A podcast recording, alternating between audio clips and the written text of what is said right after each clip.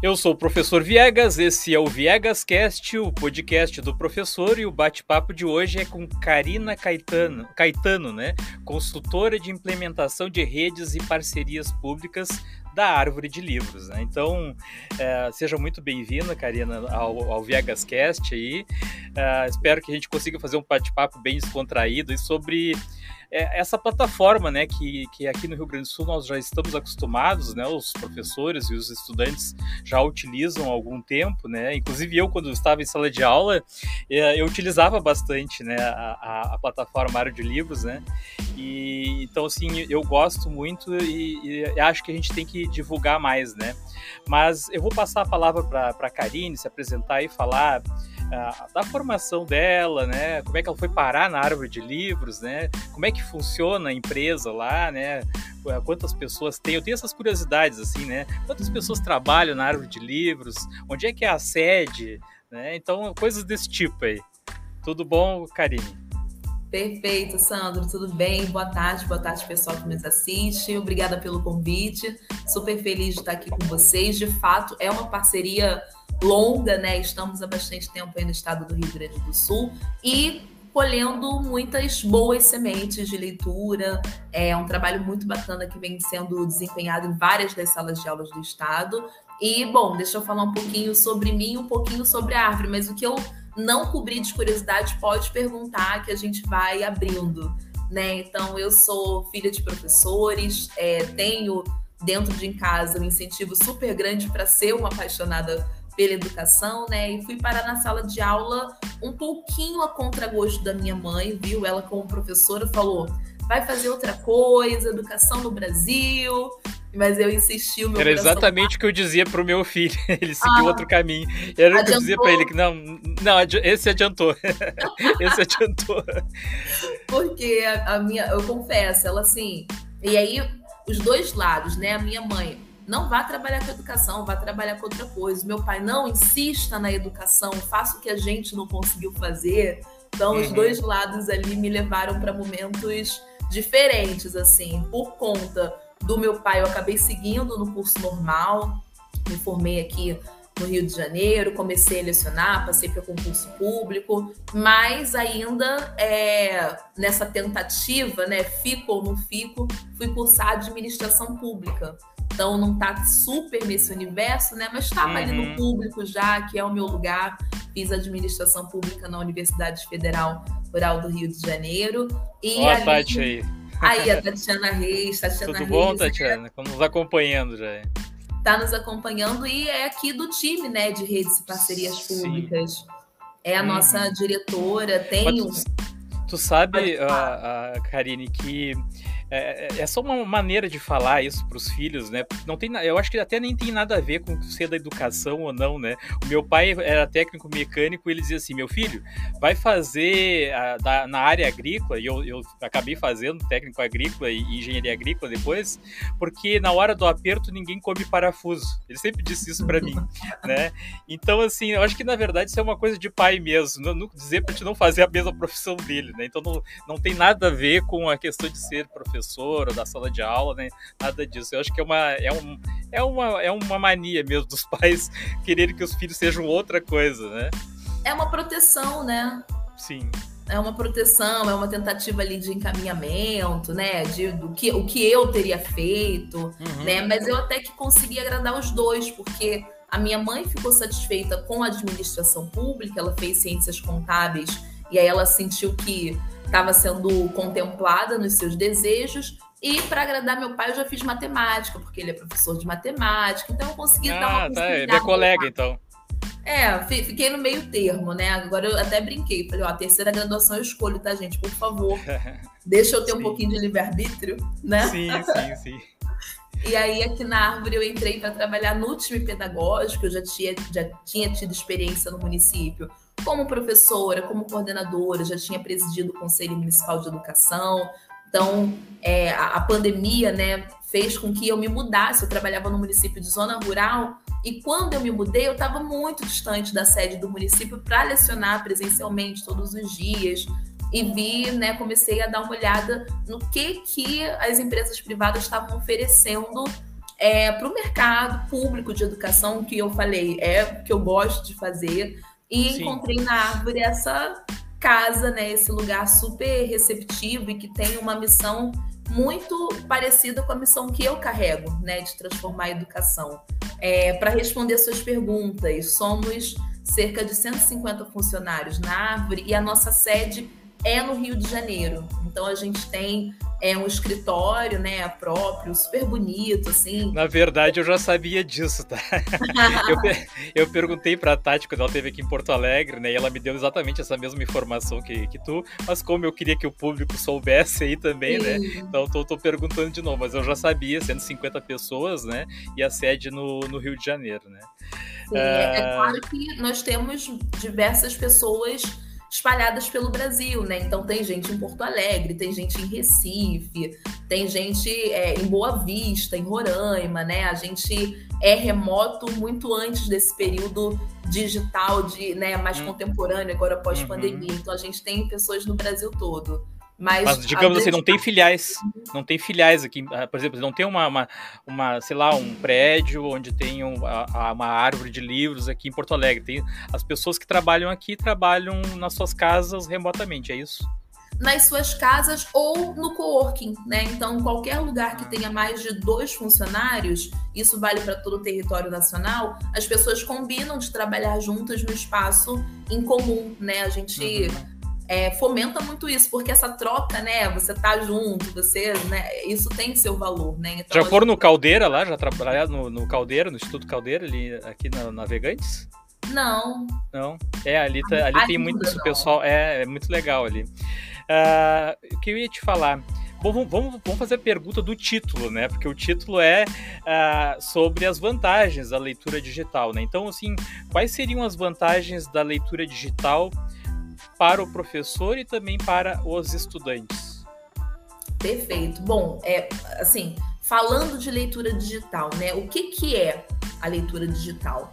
Né? Então, a gente tem a maneira como a gente consome livros, né? Desde o século XV, que é através desse formato impresso. São páginas contendo letras, palavras e histórias impressas.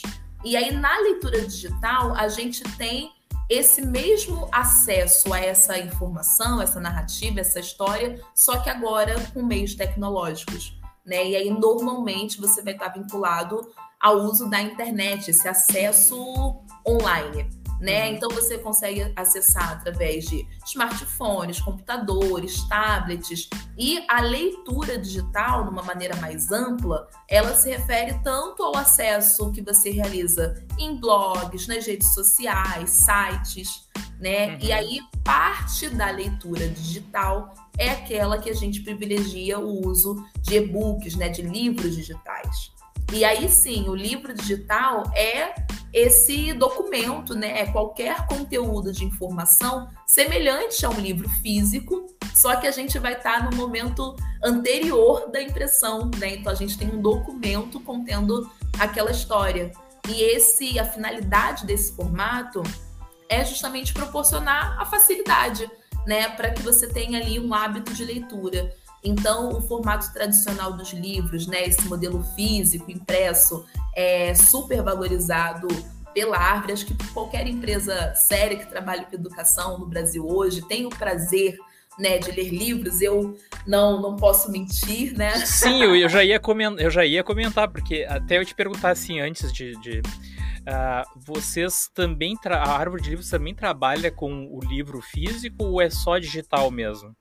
Nós trabalhamos com livros digitais, né? A nossa plataforma é uma plataforma digital, gamificada. E o que a gente faz é incentivar a fusão desses dois formatos, né? A depender da situação. Então, hoje tem aquele termo, né? O digital, o que funciona em cada situação, né? E então, a gente incentiva, respeita, gosta e pratica o uso de livros físicos. E, de igual forma... valoriza, né, respeita e fomenta o uso dos livros digitais, né? E aí eu trouxe até algumas vantagens, escrevi aqui algumas para não esquecer de nenhuma delas, do que os professores e estudantes podem considerar vantagens na leitura digital, né? Para que eu Assim, Sandro, eu não sei você, mas a minha sensação é que existe alguma resistência, né, em algumas camadas. Então as pessoas às vezes... Eu já ia fazer esse comentário contigo, já que tu tocou nesse assunto, eu ia até deixar para depois. Eu já ouvi algumas pessoas dizer assim, ah não, eu gosto de sentir o cheirinho do livro, né, de folhear o livro e tal. Eu não gosto dessa coisa de ler no digital, né. Eu já, por exemplo, eu já me adaptei muito melhor para ler no digital. Né? Eu até não tinha tanto costume de ler livro assim, físico, e porque eu sou das exatas, né? O pessoal das exatas é mais de ficar calculando e tal. Eu nunca fui muito leitor, né? Mas assim, depois que ofereceram a Árvore de Livros, né, aqui no estado, eu comecei a usar bastante. Então assim, para mim foi um incentivo à leitura, né? Porque para mim facilitou. Eu pego ali o celular, né, ou até o Chromebook mesmo, e faço a leitura. Então tem esses dois tipos, né? A pessoa que, ah, não, eu gosto de estar folheando o livro ali, sentir o cheirinho, que é bom mesmo, né? Mas tem esse outro pessoal que nem eu, que já se adaptou bem, né, ao uso da tecnologia, né? E eu acho assim, a gente não precisa pensar sempre em extremos, né? Então, uma pessoa é desse tipo, a outra pessoa é daquele, né? Eu amo ler, né? Eu tenho muitos livros em casa, eu faço, né, leituras com frequência, e é isso, eu acho que os dois formatos têm as suas vantagens e podem ser utilizados. Vou dar um exemplo, assim, vou pegar um ônibus que eu vou ficar 2 horas, estou indo fazer uma ação, 2 horas, eu já estou com a bolsa, já estou com o computador, eu vou levar o livro digital, né? Eu tô sempre com meu celular, eu tenho Árvore no meu celular, então eu tô coberta, eu posso ler em qualquer lugar, né? Sim. Mas, eu gosto muito dessa autora, essa edição é especial. Eu não sei, quem tem livro em casa sabe que tem a questão da edição, né? Você não compra 2 livros de uma trilogia, não completa o 3º. Né? Você tem aqueles livros das capas certinhas. Mas aí não tem a traça digital, né? Aí não tem a traça digital. Não tem a traça digital, sim. O impresso tem esse problema, tem que estar sempre cuidando, quando vê a traça tá comendo, né? Quando tu vê, tem um furo de fora a fora no livro, né? E o digital não tem a traça. Olha, essa vantagem eu não tinha numerado, Sandro, você trouxe agora uma nova. Sim. Mas eu trouxe aqui pra gente, né, alguns dos motivos pelos quais a gente pode incentivar essa leitura digital. E aí, não excluindo, eu acho que é muito importante frisar isso, o uso do livro físico, né? Porque não seria, né, correto, bacana a gente incentivar o uso dessa leitura que pega, que cheira, que eu marco página de livro. Sei que tem gente que considera isso um crime. Eu marco, eu gosto. Por quê? Por que seria um crime? Porque marca o livro, né? Depois o livro fica marcado. Ah, tá. Né? Então a recomendação... Mas mesmo com o marcador aqui, ele fica... O livro fica... Então... Como eu marco, você sabe que tem a orelha do livro. A orelha do livro, ela tem um objetivo, gente, que é você marcar a página certa. Sim, segurar ali a página. E depois a orelha fica feia. Mas assim, eu não ligo. Ah, sim. Eu não ligo, mas tem isso, tem gente que vai, você vai ver como depois a gente vai receber. Outra coisa, o livro digital não tem orelha. O livro digital não tem orelha. É verdade, é verdade. Outra vantagem. Sim, mas é isso, né? Eu acho que você vai conciliando. Mas, bom, deixa eu enumerar aqui. Eu fiz até uma listinha pra gente conseguir ir ticando algumas dessas vantagens. Antes de eu falar outra besteira, né? Não, eu tô achando que você tá indo pro lado prático. É porque eu realmente... E assim, outra coisa. Você faz dedicatória em livro físico? Eu? Nunca, não me lembro de ter feito. Já recebi com dedicatória, né? Eu participei de alguns clubes do livro, assim, mas na minha adolescência, e nessa de preservar o livro, a gente recebia, às vezes, dedicatória no post-it. Então, eu escrevia no post-it, colava o post-it no livro, para não... Para não estragar. Deixar o livro intacto. Conservado. Eu já acho que é marca de uso mesmo. Eu li, eu estive aqui, eu marquei, eu já dei uma circulada. Então, eu acho que isso é super vantagem, assim. Mas, bom, primeira, né, a facilidade de encontrar o livro.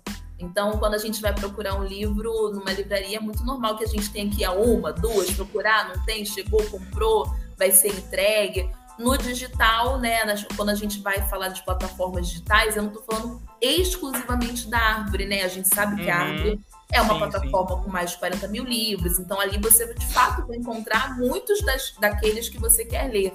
Mas falando de universo geral, né, você tem mais facilidade de jogar ali na busca, no seu navegador preferido e encontrar um link para aquele livro que você acabou de receber uma indicação.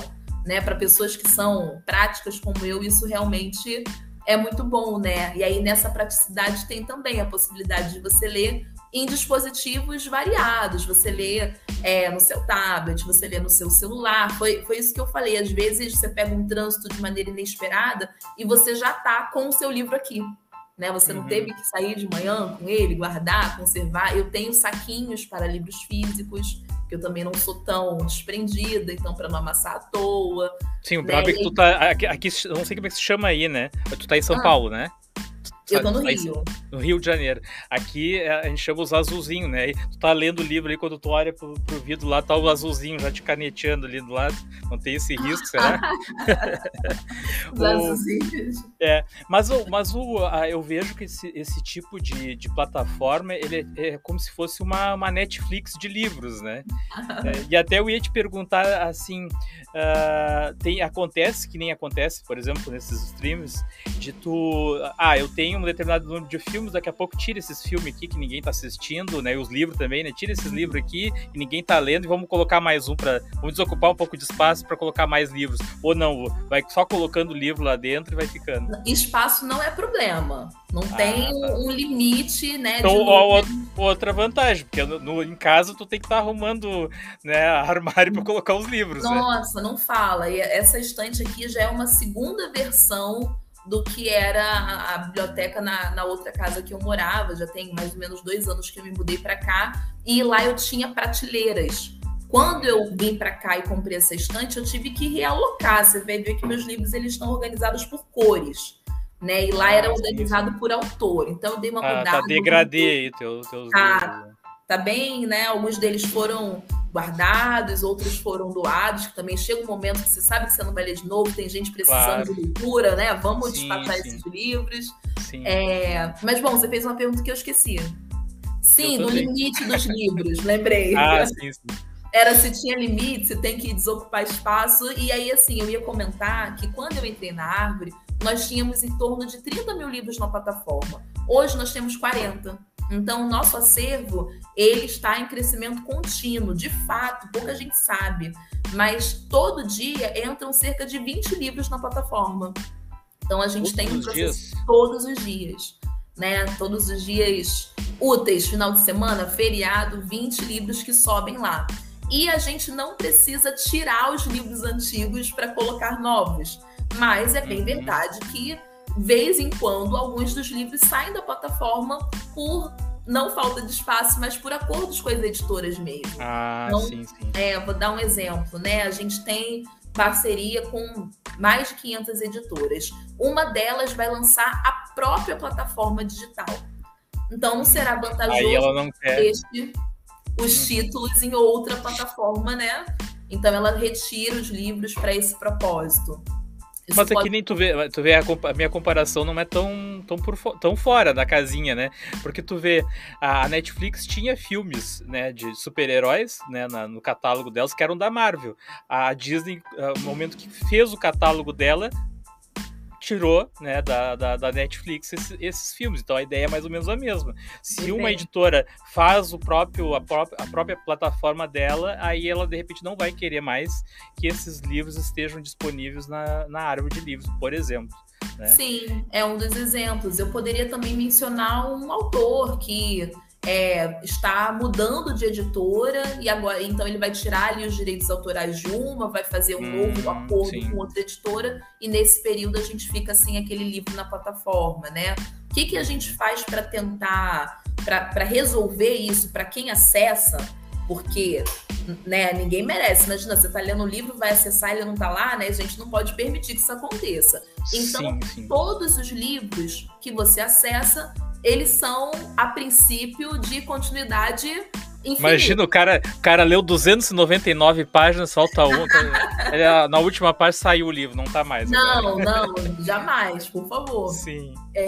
Mas então, se você acessar um livro que exista uma data para sair, você vai encontrar lá um disclaimer, né, um aviso. Atenção, esse livro permanecerá na plataforma até o dia tal, né? E aí é sempre a saída, ou no meio do ano, ou no final do ano. Então, acessei o livro em agosto, vou ter pelo menos até o final do ano para terminar de ler, para terminar de utilizar. O professor que fez o planejamento contando com aquele livro, vai continuar acessando até o final do ano letivo. Mas esse aviso é para todos, ou a pessoa está lendo aquele livro e a plataforma, de repente, de alguma forma detecta que essa pessoa está lendo e aí manda o aviso diretamente para essa pessoa no e-mail dela ali, ou não, é para todos? Não, é para todos os livros, porque, na verdade, os livros não têm data de vencimento, eles vão, né, sendo renovados automaticamente. A gente não precisa ter essa preocupação com os 40 mil livros, né? Eles estão conosco, vieram para ficar. Mas se, eventualmente, um deles for sair do catálogo, aí sim esse aviso entra. Quando você clicar no livro, você já será avisado. Uhum. Né? Antes de partir para a próxima questão, eu vou pedir para o pessoal se inscrever no canal do Professor Viegas, né? Dar o joinha aí, né? Ativar o sininho das notificações, né? Todo aquele blá blá blá de youtuber, mas que tem que fazer, né? Para o pessoal que nunca entrou, entrar pela primeira vez aí, já seguir acompanhando todos esses bate-papos aí que eu faço no ViegasCast. Mas eu queria te perguntar quais seriam, assim, os projetos pedagógicos em parceria com as redes municipais, estaduais, né? Não estou falando nem aqui do Rio Grande do Sul só, né? Mas do Brasil todo, né? Vocês fazem projetos pedagógicos e se fazem, né? Como é que acontecem esses projetos, né? Show. Viegas, nós já impactamos mais de 2 milhões de alunos. Então, assim, como fazer isso e como ajudar o professor a fazer isso? Um dos mecanismos que a gente encontrou foram os projetos pedagógicos. Então, são materiais pedagógicos que o time Árvore produz, né? A gente está falando aí de professores especialistas, mestres, doutores, pessoas com experiência em sala de aula, com experiência em educação pública e que vão produzir conteúdos. Eu, inclusive, já fiz alguns deles para que os professores consigam introduzir a literatura em suas aulas. Por que introduzir? Porque nem todo mundo é professor de língua portuguesa, né? Uhum. Eu não sou, professora de matemática. E aí, sim, a gente sabe que a gente não está tão perto da literatura de maneira óbvia, né, quanto professor de língua portuguesa. Então, leitura está presente em todos os dias da sala de aula, mas nem sempre a literatura está. Então, para ajudar o professor nesse processo de introduzir conteúdos literários, de conseguir evidenciar alguns gêneros. Então, como professor de matemática vai falar do gênero da poesia, né? Como um professor que está no componente curricular, ele está tocando um itinerário formativo, como que ele vai introduzir clássicos da literatura no seu planejamento? E aí ele vai encontrar na plataforma, lá na prateleira de coleções, algumas opções desses materiais pedagógicos.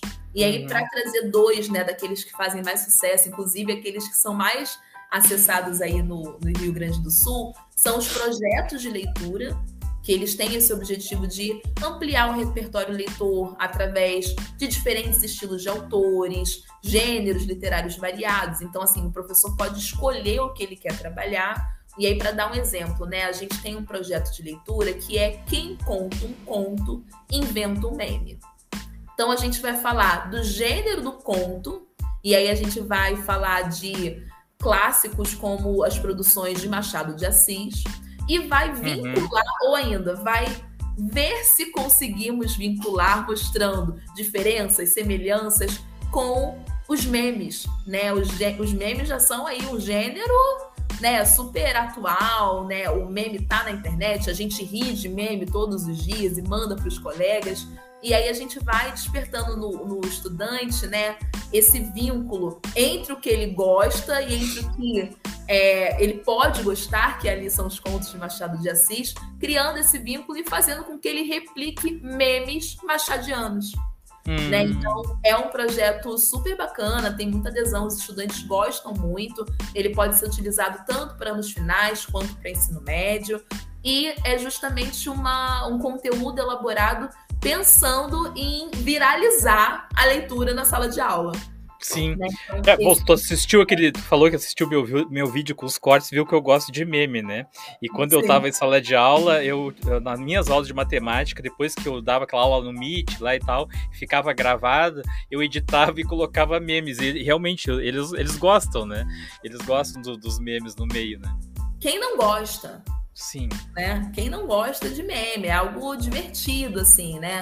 E agora, mais recentemente, a gente fez em 2022 e replicou agora em 2023 um projeto de leitura pensando que o Rio Grande do Sul, historicamente, tem uma participação muito marcante no projeto do Jovem Senador, né? Esse programa do Senado Federal, né? Que escolhe, prepara alguns jovens para ter essa experiência, né, democrática. E aí a gente fez um projeto de leitura que no ano passado foram os 200 anos de independência e esse ano foi socioemocional nas escolas públicas, né, um tema, né, urgente, bacana, interessante, relativamente novo, né, na discussão da sala de aula, e a gente foi abordar como é a saúde socioemocional historicamente no Brasil, quais são os principais desafios, o que está funcionando, como as escolas públicas e os jovens dessas escolas lidam com isso. E ali é um material que orienta o professor a abordar esse assunto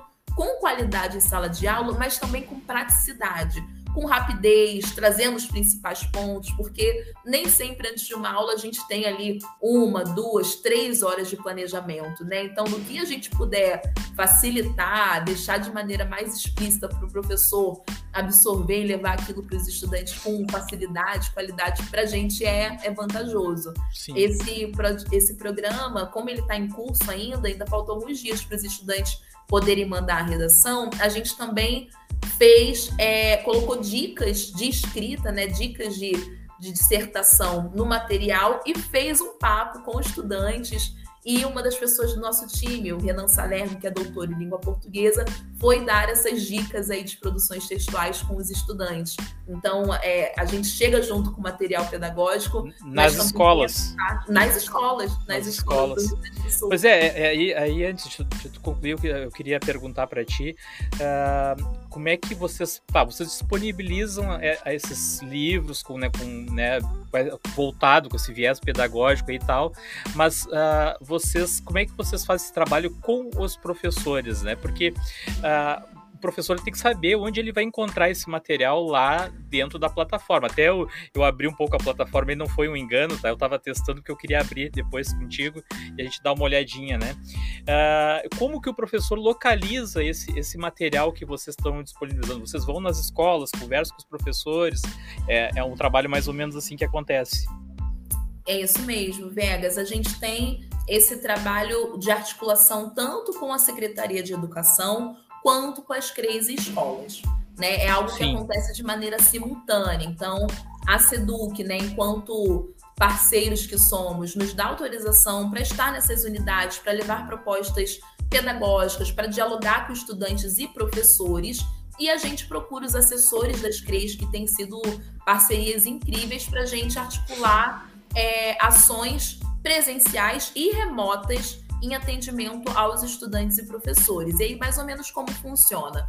Primeiro, a gente se apresenta, e aí quando eu falo a gente, né? Eu tô há mais de 2 anos, né, trabalhando com o Rio Grande do Sul, com outras redes. Falando da equipe. Mas tem uma equipe, assim, tem uma equipe que trabalha do Rio de Janeiro, tem uma equipe que trabalha de São Paulo, tem uma equipe que trabalha de Porto Alegre, e a gente tem 10 articuladores locais em todo o estado do Rio Grande do Sul para fazer esse acesso, esse uso, e bom uso, né, um uso qualificado acontecer diariamente nas escolas. Então, são profissionais que dialogam ali com os diretores, fazem agendamento, vão falar com os professores, mostram a plataforma, tiram dúvidas, e isso num primeiro momento, né? Então, assim, saber utilizar, entrar, tirar essas dúvidas, quem entra, quem não, Então, por exemplo, no Rio Grande do Sul, a gente está nos segmentos de anos finais, ensino médio e de educação profissionalizante. Então, apesar da plataforma ser para toda a educação básica, né, a gente atende alguns segmentos. E, às vezes, o professor está na dúvida. Né? Desculpa te interromper, mas já que tu falou sobre isso, também eu queria tirar essa dúvida. Vocês atuam nesses anos finais aqui no Rio Grande do Sul, mas em outros estados vocês atuam, podem atuar também nos anos iniciais, é isso? Ou é mais voltado para esse público mesmo? Nós atendemos toda a educação básica, então você vai encontrar livros tanto da educação infantil até o ensino médio. E aí a EJA, educação profissionalizante, também são atendidos pela plataforma, né? No Rio Grande do Sul, que a gente está com finais, médio, educação técnico profissionalizante e a EJA. Então, é isso, né, Sandra? Eu não posso... O jeito que eu falo com o professor de ensino médio é diferente. Não é igual. Da EJA, é diferente dos profissionais. É um perfil de estudante muito diferente. O que vai atrair a ele também é diferente. E as motivações são diferentes. Porque enquanto a gente vai ter um público ali que vai querer... essa série tá na Netflix, eu quero ver o livro que deu origem à série.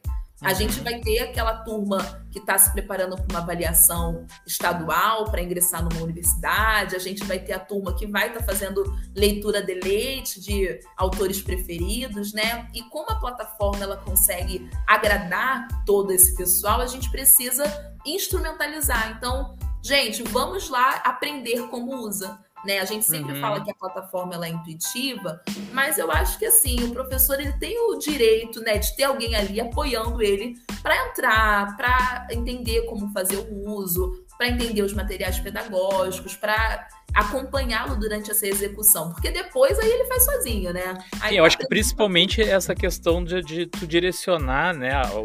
Não sei se seria bem a palavra correta, mas tu auxiliar para ele escolher os livros, né? De acordo com o que ele está fazendo, com o trabalho que ele está fazendo em sala de aula. Mas eu ia te perguntar assim, eu sou professor de matemática e quero usar a árvore de livros, né?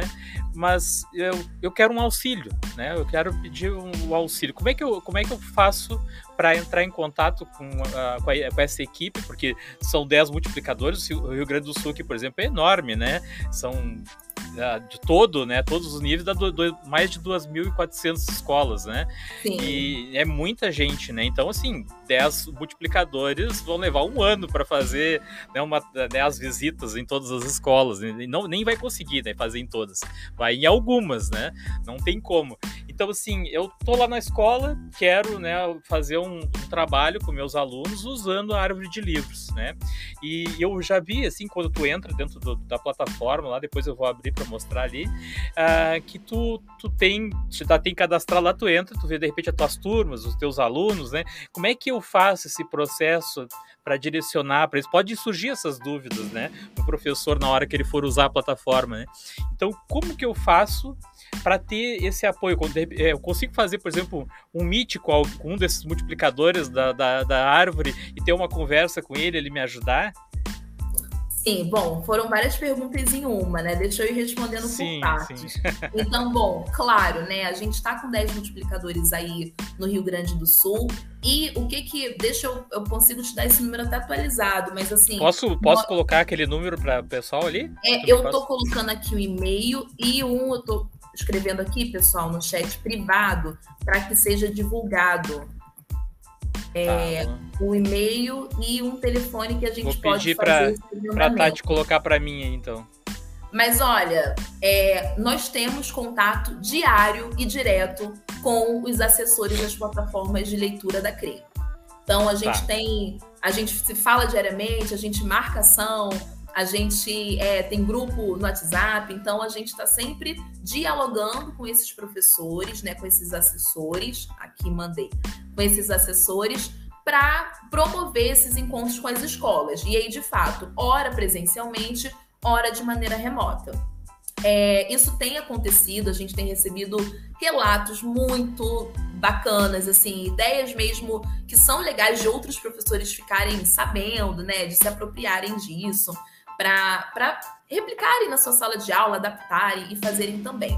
Então, esse é um trabalho que acontece para ensinar esse professor, para instrumentalizar, para apoiá-lo mesmo nesse uso. E também o estudante, porque estudantes de anos finais e médio, eles conseguem fazer um uso tranquilamente da plataforma sem orientação, né? E há beleza nisso, né? Nesse acesso, nesse consumo independente, né? O seu gosto vai lhe despertando o gosto individual. Então, isso está acontecendo.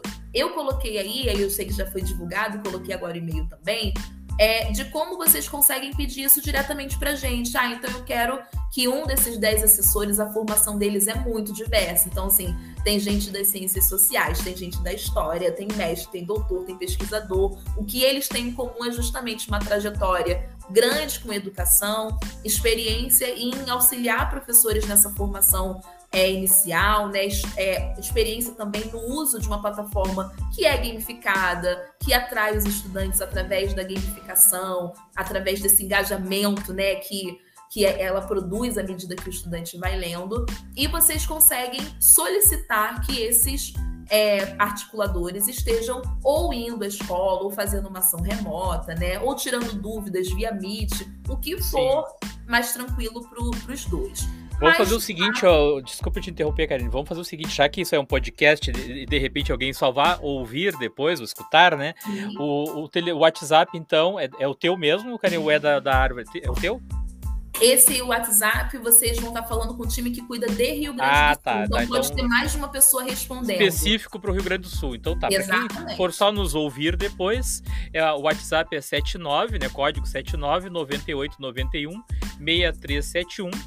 7998916371 e o e-mail é implementacão, né? Será que não? Deixa eu ver aqui se eu escrevi certo, gente. Será que implementação? Acho que não pode ter RS. Realmente não tem tio e então vou pedir para minha assessora arrumar. Então implementacão.rs@arvore.com.br específicos aí para o Rio Grande do Sul, tá? E aí a gente consegue fazer esse agendamento. Mas sou professor, estou na escola e tenho dúvidas, eu vou procurar a pessoa, né, o assessor das plataformas de leitura da CRE, que aí sempre é uma figura muito conhecida, né? Uma figura que está sempre em diálogo com as escolas, né? Que faz esse momento da leitura. Então, certamente não terão dificuldade em encontrar, dialogar ali com essa pessoa que ela vai direcionar para a gente, porque são colegas que têm nos ajudado aí intensamente a estar nas escolas, a promover ações e até dar feedback para a gente, né? Isso é algo que a gente gosta e sempre pede também. Tá. Eu ia te fazer outra pergunta, então. Que tipos de livros são disponibilizados na plataforma? Tu já, mais ou menos, tu já falou, mas se tu quiser acrescentar mais alguma coisa, né? Eu sei que tem livros didáticos, livros literários, né? Se eu procurar lá um livro de uma história da matemática, por exemplo, eu vou encontrar. Isso. Vai encontrar, certamente. Eu, como professora de matemática, esses daí eu faria questão. Procurou bastante já. Mas tá assim... Procurando. Isso é interessante, né? A gente tem clássicos da literatura, a gente tem livros que foram lançados em 2023, a gente vai ter Torto Arado, Bell Books, livros que estão em alta. Né? Animes, então, que a gurizada gosta. Mangá, né? Mangá. A gente tem as aventuras de Mike, né? Que, inclusive no formato de audiolivros. Essa é outra novidade da plataforma. Tá, e foi bom você ter falado nisso. Eu ia te perguntar também. Então quer dizer que agora tem áudio... Porque uma época eu procurei e não tinha ainda, né? Então faz um tempinho que eu não entrava na plataforma. Agora tem essa opção de audiolivro. Mas não é para todos os livros, é alguns. São alguns, né? São 40.000 livros... e diversos audiolivros. Alguns deles, na verdade, não são todos os livros que estão disponíveis em formato de audiolivro. Né? Tá, isso... Mas assim, tu pega ali e escuta bem direitinho com pontuação, porque eu já peguei audiolivro na internet, que é o robô lendo lá, né? Então ele não tem ponto, não tem vírgula, né? Tu não entende nada do que tá falando, porque é aquela leitura corrida, assim, né? Então é uma leitura com pontuação, né? Sim. É uma leitura agradável de ouvir. Agradável, é. Uma experiência mesmo de leitura. Ontem eu estava ouvindo, eu não vou lembrar o nome do livro, Boca Fechada Não Entra Estrelas. É isso, Boca Fechada Não Entra Estrelas. É um livro...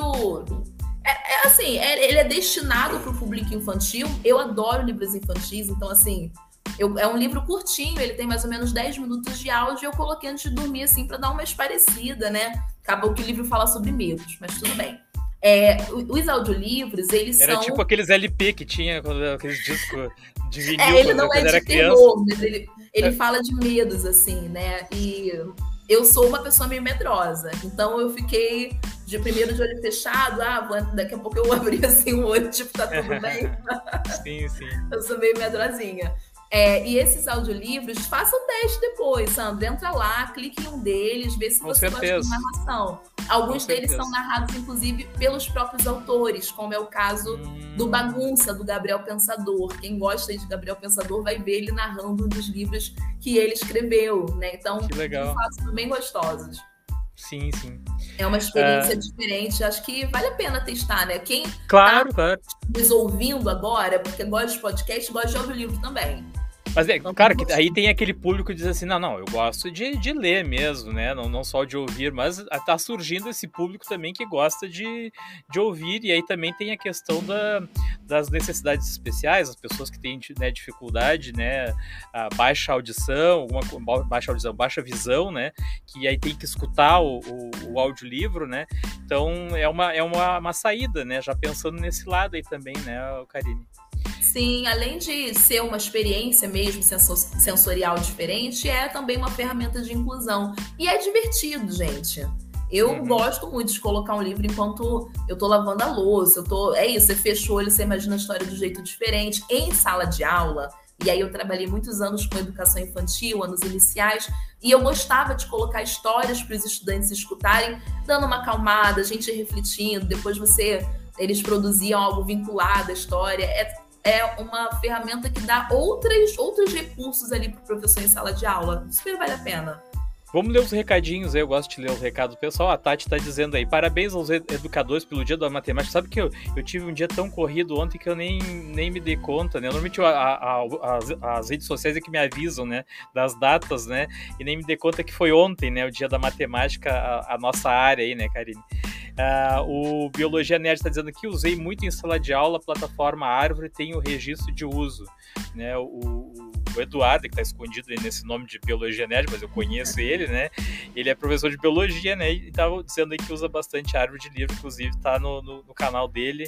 A Carol, né, também, que é da Árvore, está dando boa tarde, pessoal. Tudo bom, Carol? Olha aí, pessoal deixando o recadinho. Tá dizendo ali que deixou o vídeo salvo ali para olhar depois, né? Bom, eu ia te perguntar outra coisa. Eu só consigo ler o livro na Árvore quando eu estou conectado à internet, ou eu posso ler ele offline? E a outra pergunta é, eu posso fazer o download dos livros? Excelente pergunta. A resposta já é conectada também. Bom você perguntar isso, é uma dúvida que os professores têm.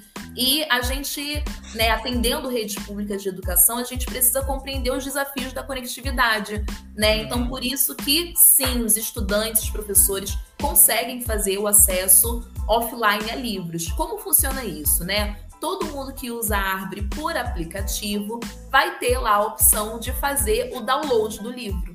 Então, você escolhe o seu livro, vamos escolher, né, o Ponciá Vicêncio, né? Tá na lista aí do vestibular da Universidade Federal do Rio Grande do Sul. Estudante, estou me preparando para avaliação, escolhi o livro, cliquei para baixar, ele vai fazer o download rapidinho, um arquivo super leve. Quando eu acessar, né, a Árvore sem internet, eu vou ter esse livro disponível. Então, super vantajoso. Você consegue baixar até 10 livros por vez. Então, vai fazendo a leitura, vai excluindo e vai baixando outros à medida, né, que for interessante. Então, a gente... Mas eu posso 10 livros por vez, tu diz? Por vez. Por vez, tá? Eu posso, então, todos os dias baixar 10 livros? Todos os dias baixar 10 livros. Isso aí, não tem um limite mensal, um limite por ano, nada disso. Sim. É só o limite da sua leitura mesmo. Se tiver, colocou uma meta alta de leitura, não tem problema. Vai 10 por dia. Então tá. Bom, ia perguntar sobre a indicação, mas você já falou também, né? Tem competições da Árvore de Livro, né? E inclusive eu vi ali, até vou abrir aqui já pra gente ver. Tem a aba Conquistas e a aba... opa, não é esse. A aba... Eu botei minhas perguntas ali. Aqui. Ali. Tem aqui então a aba início, categorias, banca, favoritos, e aqui tem as minhas leituras, e aqui tem conquistas, né? Eu queria chegar nessa aí, né? Então, eu tinha uma época que eu brincava com o Otto aqui, né? Ia plantando as arvorezinhas e tal. Isso aqui é mais para brincar mesmo, ou ele realmente é uma competição que tem premiações? Aqui tem a questão das moedas, que tá triste comigo que eu não plantei mais nada, né? E aí, Carine, como é que funciona esse Conquistas aí? Bom, você fez duas perguntas. Primeiro, se é uma brincadeira, segundo, se é uma competição. E as respostas são sim e sim, né? É uma brincadeira. São as duas coisas. A Árvore, ela é uma plataforma gamificada de leitura digital, né? Então, essas são as gamificações que a gente tem na plataforma para justamente engajar os estudantes, né? Então, todos os livros que você lê na Árvore vão gerar essas moedas que a gente está vendo, geram também pontos e botas, né? Então, as moedas servem para comprar as sementes, para a gente ajudar. Estou plantando, né? Plantou aí. Cada árvore tem um tempo de crescimento, né? Então, aí a gente já fez um pix de 40 moedas para todo mundo. Tá, mas eu tinha uma floresta aí, morreu? Não aguei mais, morreu, foi isso? Não, a árvore não morre, ela pode parar de crescer. Morrer não, que a gente não tá querendo trabalhar. Eu tinha uma floresta aí, sumiu a floresta. Eu me lembro que tinha que aguar, né? Tinha que lembrar de aguar, tinha que botar a chuva. Na verdade, a gente tem o papel, né, de comprar a semente e plantar. E foi esse movimento que você fez agora. Depois, à medida que você reclamando não tem água, né? Ele tá sem água, aí essa plantinha não vai crescer, essa semente não vai virar uma árvore frondosa enquanto você não lê. Quando você lê, automaticamente... eu tô querendo burlar o sistema. Você não precisa ativar nada, mas automaticamente elas vão crescendo. Claro que assim... conforme vai crescendo, vai aumentando aqui a pontuação, né? Isso mesmo. E aí as árvores vão atingindo, né, cada vez um nível mais alto até se tornarem as árvores dos nossos gêneros literários preferidos, né? Mas eu tava lendo, olha aqui, ó. Eu tava lendo os Vikings aqui, ó. E aqueles pontos que você mostrou, eles estavam ali em roxinho, eles também fazem parte da outra, né, gamificação da árvore, que é a Liga de Leitores, que aí é a sua segunda pergunta, né? Como funcionam... Baixa aí que a gente vai... Aqui. A Liga de Leitores, para você começar a competir aí nesse ranking nacional, você precisa atingir 80 pontos. Isso pra gente, né, que é adulto, é uma leitura aí de 10, 12 páginas no mês.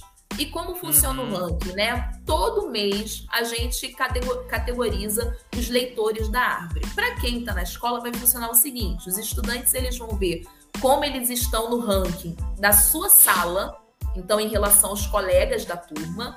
Eles vão ver também a posição deles na escola inteira e eles vão ver no ranking nacional. E aí a gente aqui na Árvore premia os estudantes que ficam no primeiro, segundo e terceiro lugar do ranking nacional. Aqui eu estou vendo só o meu, né? Mas tem como eu ver o de outros, né? E você foi... Volta onde você estava lá em Conquistas, pode voltar com essa setinha, que você consegue lá em Veja Todas as Árvores... Veja aqui. Isso. Pode subir, tá muito para baixo. Sobe a página. Acho que você clicou no saque, né? Nas dúvidas. Pois é, tá nas dúvidas. Você consegue acessar a Floresta dos Colegas. Veja como ganhar pontos. O lado está de olho. Aí, olha, veja todas as árvores. Veja todas as árvores, tá? Isso. Isso e aí. Aqui você tá vendo as sementes, do lado tem uma abelhazinha, não, pode subir, do lado tem as duas pessoas, né, uma clara e uma escura, pode subir, do lado de moedas, olha, do lado aqui. Esquerdo de moedas, isso aqui, tá. Aí você consegue visitar a floresta dos seus colegas. Então, assim, os estudantes olham a floresta dos professores para ver se eles estão lendo, né? E olham também as florestas dos colegas. Então, eles fazem essa comparação, eles miram nas árvores que eles querem ter. Esse número aqui é um código da pessoa? Sim, são códigos de outros usuários, assim. Uhum. É, de repente, até a gente pode ficar na primeira para não ficar expondo o nome. É, né? Para não expor, você estava voltando. Você ali vai reparar aqui Livrônio, Mistieira, Biografosa. Então, os nomes são nomes estão, sim, você já tinha notado, relacionados aos gêneros, né? Romanceiro. Tem uma aí, Sandro, não sei se você tinha plantado, que é a terrônia. Que ela fala que é uma árvore quando a gente planta da pesadelo. Tem umas que crescem mais rápido, né?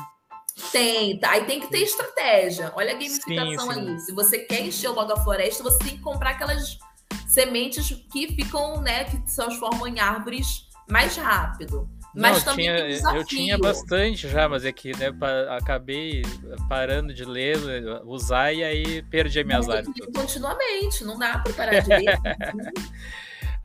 Eu queria te perguntar, aqui tem o painel do educador, né? Sim. Aqui eu tô no meu perfil aqui. Antigamente, quando eu tava, no momento eu não tô mais em escola, né? Eu enxergava a minha escola, os meus colegas, e os alunos. Agora eu tô enxergando escolas aqui. Algumas, né? Não são muitas. Você está enxergando escolas porque atualmente você está vinculado à Secretaria de Educação. Então, a gente entende que todas as pessoas que estão na Secretaria de Educação, né, é vantajoso que elas vejam todas as escolas, como é que tá esse panorama. Ó, aqui, ó. 13 de 148 livros lidos e livros emprestados. Essa é uma nomenclatura que a gente usa para diferenciar aqueles livros que foram lidos de capa a capa e aqueles que foram lidos alguns trechos, né? Então, a gente sabe que na sala de aula, a gente não tem tempo para sentar e fazer uma leitura de um livro todo, né? Integralmente durante a aula, né? Então, esses livros são considerados empréstimos, enquanto aqueles que o estudante ou a gente lê integralmente são considerados livros lidos. E é claro, né? Os dois têm suas vantagens, né? As duas maneiras de ler, cada um tem o seu momento. Nessa escola aqui, a turma 91 foi a que mais leu, está em primeiro lugar na escola, né? Leu 13 livros, leu 13 livros, tem relatórios aqui. Isso, leituras. A gente percebe que com o uso da árvore livros, os estudantes leem até 6 vezes mais do que quem não utiliza, né? Então, a gente, nas redes de educação onde nós estamos presentes, escolas públicas, particulares, a gente tem esse número, né? Os estudantes, de fato, leem muito mais quando tem à mão livros da sua preferência, acessíveis, né? Facilidade para ler onde, quando quiser. Por isso que a gente consegue aí esses números felizes, né? De leituras. Aqui vai pegar turmas e usuários. Aqui é tarefas. Essas tarefas aqui, quem cria é o professor? Nós temos 2 tipos de tarefas. Você está reparando que ali no cantinho direito tem tarefas públicas, né? Essas que estão em azul. Essas tarefas públicas foram atividades que outros professores elaboraram e escolheram compartilhar.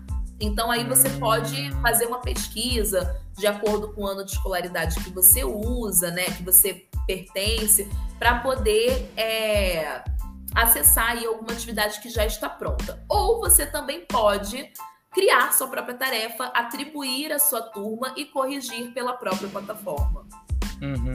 Tá, não, eu entendi. A Tatiana tá dizendo ali, eu sei, eu acabei abrindo ali sem querer, né, apareceu, mas é pouca coisa, né, eu não vou abrir mais ali. Mas só pra gente ter uma ideia, né, da plataforma, né, eu vou parar aqui, vamos voltar. Agora, antes de você parar de compartilhar, Sandra, eu ia convidar para mostrar como a gente acessa, né, a gente sabe que você já é um usuário da Árvore, mas a gente sabe que tem gente ouvindo a gente agora, gente que vai ver o canal de corte depois e vai ficar curioso sobre como acessar. Você consegue colocar sair? Aí, sair, que a gente pode mostrar pro pessoal. Então, o primeiro passo é escrever no navegador, né, gente? Arvore.com.br. E aí, lembrando que quem acessa são todos os professores, todos os educadores dos anos finais, ensino médio, educação técnico profissionalizante e a EJA. Então, vamos aí para baixo. A gente não vai inserir o login por aí, a gente vai baixar um pouquinho a tela. Ah, na verdade, Tati, se você conseguir tirar esse acesso pela web ou colocar em outro canto, porque tá bem em cima do botão. Obrigada! Então, vamos lá, gente. Acessei arvore.com.br. E percebam que na parte de baixo da tela tem ali fazer login com Google. E todos vocês, professores da rede, têm o e-mail @educar, assim como os estudantes. Quem estiver com dúvida de qual é o e-mail, qual é a senha, às vezes o estudante não lembra, não se preocupe, porque a gente tem estado nas escolas todos os dias e a gente sabe exatamente como resolver isso. Então, lembre-se de mandar aquele e-mail lá, implementação, rs@arvore.com.br, fala lá, olha, o seu nome, sua escola, estou com dificuldade, que a gente vai te ajudar, a gente faz uma ligação, né, e mostra como você vai fazer para acessar. Mas todos vocês têm esse e-mail @educar, então todos já têm acesso liberado à Árvore. Eu vou aproveitar e vou contribuir, tá, Carine? Desculpa te interromper, mas assim, as escolas, né, elas têm como ver o e-mail, tanto do professor quanto do aluno, no Easy. Né? O secretário de escola, o diretor de escola, ele tem acesso ao Easy e ele entrando lá nas informações pessoais do diretor ou do aluno, ele consegue ver o e-mail. Hoje ainda não tem, no dia de hoje, né, dia de semana, no caso, sexta-feira, não tinha ainda a opção de fazer download de todos os e-mails Educar para fornecer para os alunos. Nós já estamos providenciando isso, em breve vai ter, a escola vai ter como fazer o download de todos os e-mails dos alunos para aquelas turmas que não sabem, né? Pega uma turma lá, a turma 91, vai imprimir todos os e-mails e vai passar para os alunos, né? E além disso, ele pode entrar no Hot Site Escola RS lá, colocar o número da matrícula dele, né? O nome do pai ou da mãe. Ele também aparece ali o e-mail dele, né? E se ele vai fazer o primeiro acesso dele no Educar, também pode usar o Hot Site Escola RS. Lá ele consegue colocar a sua matrícula, vai aparecer o e-mail e vai dar uma senha provisória para ele gerar a primeira senha dele, né? Então, assim, tem várias alternativas para ele descobrir o seu e-mail se não souber, tá? Só para te ajudar aí nessa questão. Não, super obrigada pelo complemento. É isso, a gente entende que o professor consegue, né, acessar isso, mas a gente também está sempre disponível para auxiliar, para mostrar esse caminho, né, para fazer com mais facilidade. Então, para você que já está com o seu e-mail e senha, vamos lá mostrar. Clica para mim, por gentileza, Sandro, aí no botão Google. E aí, reforçando, gente, esse é um modo de entrada tanto para professores quanto para estudantes, tá bom? Através do botão Google. A forma como eu estou compartilhando aqui não tá aparecendo, tá? Ah, tudo bem. Deixa eu ver se eu consigo mudar essa forma aqui para ver se ele aparece, se eu consigo colocar como... Se você compartilhar a tela inteira, ele vai aparecer. Tem que ser como guia, eu acho. Tela cheia. Como guia, não. Temos com tela cheia. A tela cheia tá aqui. Agora vai dar. Ó, então, quando eu cliquei ali no Google, né, apareceu essa janelinha aqui. E aí já tá o meu e-mail ali, porque eu tô logado já no navegador, né? Então, se tu já tiver logado, vai aparecer aqui. Se não, tu vai ter que colocar teu e-mail e a tua senha, né? Para logar a primeira vez no navegador, né? Posso clicar aqui? Pode clicar. E aí, gente, no primeiro acesso, você escreve o e-mail, escreve a sua senha e você vai se manter conectado. Assim como a gente se mantém conectado em vários dos apps que a gente usa, né? A gente está no Instagram, a gente não tem que logar, a gente só clica e ele já abre automaticamente, né? Uhum. Esse processo ele vai ser utilizado tanto pelo computador quanto pelo celular. Então, você que está aí com o celular em mão, já pode baixar o aplicativo da Árvore, digita lá, Árvore Livros, vai aparecer esse verdinho da nossa marca, que vocês já conhecem e reconhecem, e você pode clicar para fazer o download, e assim você vai conseguir ler em qualquer lugar, tá? Sempre fazendo acesso através do botão Google. Aí tá falando no festival Cantando Histórias, sua escola está participando até o dia 18, acho que é, né? Passou muito rápido. Pois é, a gente estava falando dessas promoções da Árvore, competições, celebrações e concursos, e o festival Cantando Histórias é um deles. A gente realiza sempre concursos semestrais para as nossas escolas e redes parceiras, e o Cantando Histórias é o da vez, promovendo a criação e a cantação de paródias, né? E os estudantes estão fazendo produções super bacanas. A gente recebe vídeos diariamente dos articuladores voltando das escolas aí do Rio Grande do Sul e mostrando como é que estão as paródias das turmas. De fato, todo mundo que já se inscreveu tem até o dia 18 para enviar. Corre aí, gente, tá? Corre aí que tá chegando o prazo. Aqui tem categorias também, né? Pode escolher, né, por área aqui, aventura, arte, ciências sociais. Tem sim, de tudo aí, né? Tem de tudo, ó, ficção eu gosto bastante, e essa tentativa é de sempre facilitar o acesso, né? Então, às vezes a gente está na dúvida do que ler, e pode ser que esses temas aí atraiam, né, pessoas diferentes a lerem livros que combinam com o seu gosto leitor. É, que tem revistas, né? Isso, a banca também, o acesso à informação é fundamental, a gente consegue ler aí jornais de diversos locais, né? Para quem gosta de acessar diariamente, tá disponível também. Então tá, eu vou parar aqui pra gente ir concluindo nosso bate-papo aí. Eu ia falar sobre a questão dos Chromebooks, né? Tu já chegou a comentar ali, né? Os Chromebooks hoje, eles... até eu entrevistei esses dias o pessoal da GetEdu, né? E eles falaram para mim que, né, qualquer app do Android, ele roda no Chromebook, né? Então, assim, hoje não tem limitação nenhuma de tu usar um aplicativo qualquer, que seja Android, ele vai rodar tranquilamente no Chromebook, né? Então, mas... dá para fazer que nem eu fiz aqui, entrar na web, né, acessar pela web, ou usar ele instalado no smartphone ou no Chromebook, né? Eu queria perguntar para ti, assim, como é que vocês veem essa possibilidade, né, já que o Rio Grande do Sul, ele utiliza, né, os alunos estão recebendo Chromebooks nas escolas, né, no mínimo 30 Chromebooks, né, escolas maiores recebem 60, 120, né? Como é que vocês veem essa alternativa que o Rio Grande do Sul tem para, né, utilizar os Chromebooks e inclusive usar o app, né, da Árvore de Livros no Chromebook, né? Sandro, super oferta de digitalizar essas aulas, né? Tornar interativo, falar a linguagem dos estudantes.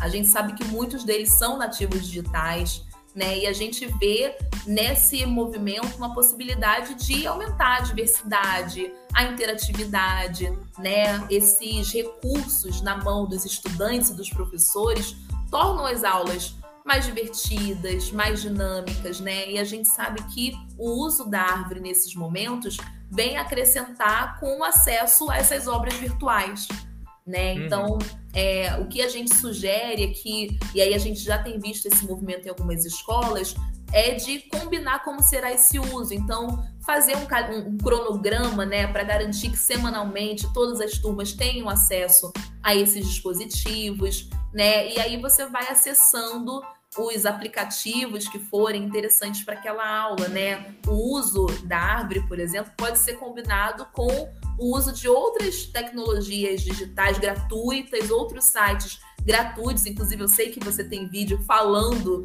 né, sobre como o professor consegue ali dinamizar a sua aula de maneira online e rápida, né? Seja através de uma roleta, seja através de jogos online, que o professor ali no seu momento de planejamento vai articular isso com o livro lido, né? Então, os estudantes estão tendo uma super oportunidade de, em sala de aula, né, de dentro da escola, conseguir utilizar esses aparelhos que tanto gostam, né? E que combina muito com essa geração. Antigamente a gente tinha limitação, né? Chegava, de repente, na escola, de repente da região, né, que se ia na escola, né, poderia dizer assim, né, os estudantes não têm um smartphone, né, não têm internet, né? E hoje isso está se tornando cada vez mais fácil aqui no Rio Grande do Sul, principalmente por ter os Chromebooks, né? Então, assim, não tem mais essa questão de não tem o equipamento, né, para poder utilizar, né? A questão da internet também está sendo mais facilitada, tem o Conecta RS agora, né, em todas as escolas. Então, isso tudo também ajuda, né, a questão dessa leitura digital da aula mesmo, né? Sem precisar ser em casa, né? Sem dúvida, a gente sabe que a maioria dos estudantes, e que bom, tem acesso nas suas casas ao smartphone, né? Uhum. Outros aparelhos como tablets, computadores, eles são mais raros, principalmente nas regiões mais vulneráveis. Uhum. Né? O que a gente procura é garantir que a nossa plataforma continue tão interessante que o estudante queira utilizá-la fora desse ambiente de sala de aula. E que quando em sala de aula, ele privilegia o uso da árvore, né? E é isso que a gente tem visto, estudantes que gostam de ler, que são vorazes pela leitura, que pedem para que estende um pouquinho o tempo de uso para a gente poder ter acesso, né? E aí a gente faz esse uso da leitura digital em sala de aula, com qualidade, com acessibilidade e de maneira bem inclusiva, né? Isso tem acontecido Sim. no Rio Grande do Sul e em outras redes também, esse acesso qualificado à Árvore Livros. Então tá, Carine, vou dar as palavras finais aí para ti, dar uma mensagem aí pro povo do Rio Grande do Sul, para os estudantes, para os professores, para os gestores de escola, para as CREs, né? Então, para a gente finalizar, vou passar a palavra aí para a Carine fazer a conclusão dela e a gente vai encerrando esse nosso bate-papo. Aí já está mais de 1 hora, né? Mas rendeu bastante. É verdade. Bom, super agradeço a você pelo convite, Sandro, super bacana estar aqui com você, falando para essa rede que é tão querida por mim. Já foram muitas idas, muitas visitas, muitos momentos em escola, em CREs, dialogando com a SEDUC também.